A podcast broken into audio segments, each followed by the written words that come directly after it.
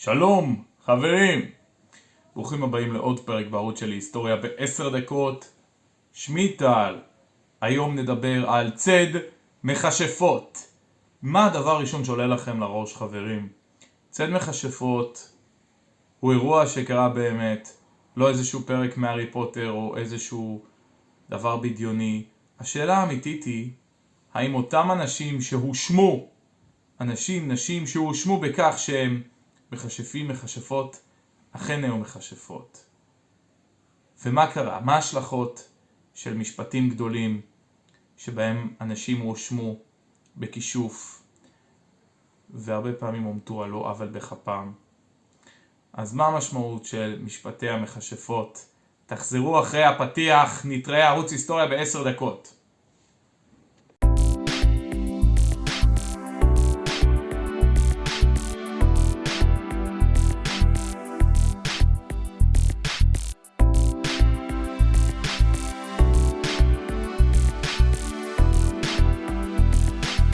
הצל מכשפות, בשונה מהאסוציאציה שעולה לכם לראש, זה לא איזשהו אירוע שקרה בחשכת ימי הביניים.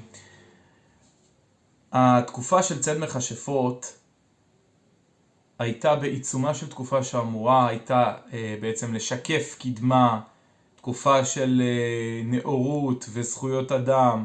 אנחנו מדברים על בין המאה ה-15 עד למאה ה-17, תקופה שבמהלכה היה לנו גם את אה, הרנסאנס ותקופת הנאורות.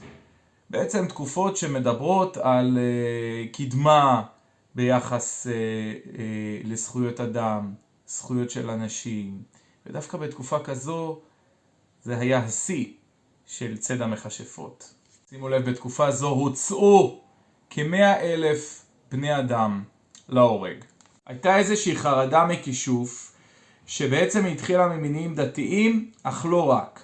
מהמאה התשיעית היינו עדים בעצם לניסיונות של הכנסייה הקתולית להגביל מעשה כישוף, בכלל להוקיע אנשים שעוסקים במעשה כישוף, או שנראה להם שעוסקים במעשה כישוף.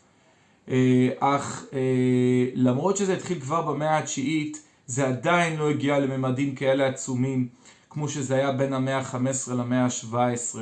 באמת בתקופות האלו, כמו שאמרתי בתחילת הפרק, למרות אה, או אולי אה, בגלל כל נושא של אנחנו לכאורה עוברים לתקופה של קדמה, של לקדם זכויות אדם, אז דווקא בתקופה הזו משום מה, או אה, כי הרגשנו איזושהי זכות עקב הקדמה שלנו, אז כאילו עשינו צ'קליסט, אז אנחנו יכולים להתחיל במעשים של אה, משפטים המוניים שמאשימים בני אדם בכישוף. באמת התופעה הזו אה, הייתה בשיאה בין המאה ה-15 למאה ה-17.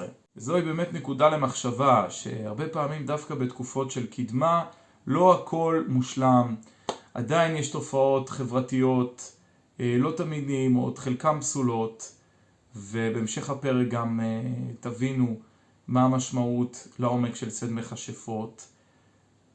ולא הכל מושלם, גם כשנראה לנו שהכל טוב, תמיד יהיו איזה שהן פינות אה, אפלות, תמיד יש לנו מה לעבוד חברים אה, כדי ליצור חברה טובה יותר, זה ככה נקודה למחשבה. צד מכשפות מאיפה זה התחיל בכלל, אז באמת התחיל באירופה, באיטליה ובגרמניה אה, ומשם התפשט הלאה לשאר אירופה ומשם לכל העולם, אותה תופעה של צד מכשפות. אז בין הנשים היותר מפורסמות שהוצאו להורג באשמת כישוף היא אישה בשם אנה זיפל שהוצאה להורג בשנת 1676 היא הואשמה בכישוף אך אה, מה שהיא עשתה בעצם היא אה, היה לה פשוט עסק לתרופות והיא הייתה מהמעמד הגבוה. זה לא משהו שתפס אה, רק אנשים מה, מהמעמד הנמוך שהיו יותר מוחלשים בחברה, אלא גם אנשים מהמעמד הגבוה. בשנת 1692 היה אירוע גדול, צלם המכשפות בסיילם, זה בעצם היה רצף של משפטים בהם הואשמו אנשים ובעיקר נשים בכישוף. סיילם הייתה עיירה אמריקאית באזור מסצ'וסטס, 14 נשים וחמישה גברים במסגרת uh, אותו רצף משפטים בסיילם הורשעו בכישוף ובמעשי מגיה שחורה. מגיה שחורה זה בעצם שם כללי לכל מיני uh, מעשים, אקט שנועד להשפיע על המציאות באמצעים על טבעיים. ומאות אנשים נוספים, מעבר לאותם אנשים שהורשעו והוצאו להורג, להורג נכלאו ללא uh, מה שנקרא uh, חשד מבוסס, ללא ראיות מבוססות. אנש, מאות אנשים פשוט נכלאו uh, בעקבות חשד בלבד בכישוף. למה דווקא הרצף uh, של המשפטים בסיילם, איזושהי הערה קטנה באמריקה, נהפך להיות משהו כזה מפורסם וגדול? דווקא בגלל זה, כי אנחנו מדברים בעצם על אינטנסיביות, שבתוך העיירה קטנה יש לנו רצף של המון משפטים לתקופה קצרה של בסך הכל כמה חודשים. מספרים על סימן מרכזי לאיתור מכשפות, איך אנחנו בעצם אה, מאתרים אישה ומחליטים באופן רשמי שהיא מכשפה. אז בעצם אה, לוקחים אישה אה, או איש, אה, לרוב הושמו נשים, לכן נשתמש בלשון נקבה, אה, לוקחים אישה, קושרים לה את הידיים ואת הרגליים, ו... משליכים אותה לאיזשהו מקור מים.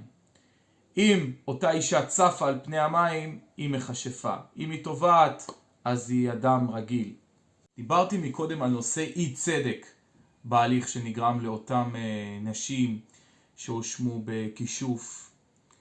וצריך לזכור שחלק גדול מהאנשים שהוצאו להורג והושמו בכישוף זה בעצם אנשים שהושמו דרך מלכת הראיות. מהי מלכת הראיות? הודעה באשמה, אנשים שבעצם הודו, כן, אני אה, עשיתי מעשה כישוף, כן, אני מכשפה. מה הבעיה? שאז, כמו גם היום, במציאות של היום, לא כל מי שמודה באשמה בהכרח עשה את זה. הרי אנחנו יודעים, לא רק אז, אלא גם היום, שלפעמים אנשים מודים באשמה, תחת עינויים כאלה ואחרים, עינויים פסיכולוגיים, התנכלויות. לכן, חלק גדול מהמכשפות, לא, שלא באמת היו מכשפות, אלא חלק גדול מאותם אנשים שהושמו בכישוף, הודו פשוט תחת עינויים. ואנחנו צריכים לזכור את זה כשאנחנו מדברים על מהו בעצם היה אי צדק, מה האי צדק המרכזי שהיה במשפט.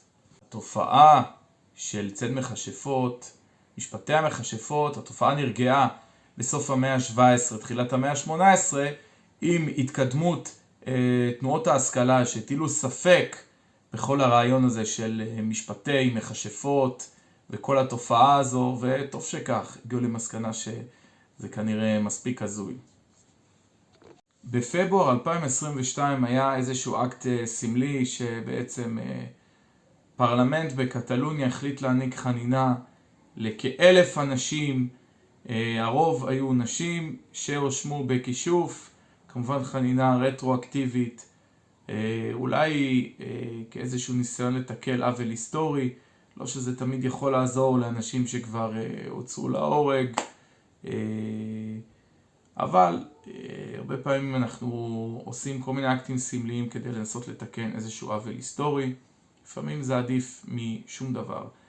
אז חברים, אני הייתי טל בר שירה, תודה רבה שצפיתם בערוץ שלי, בפרק על המכשפות, צן מכשפות.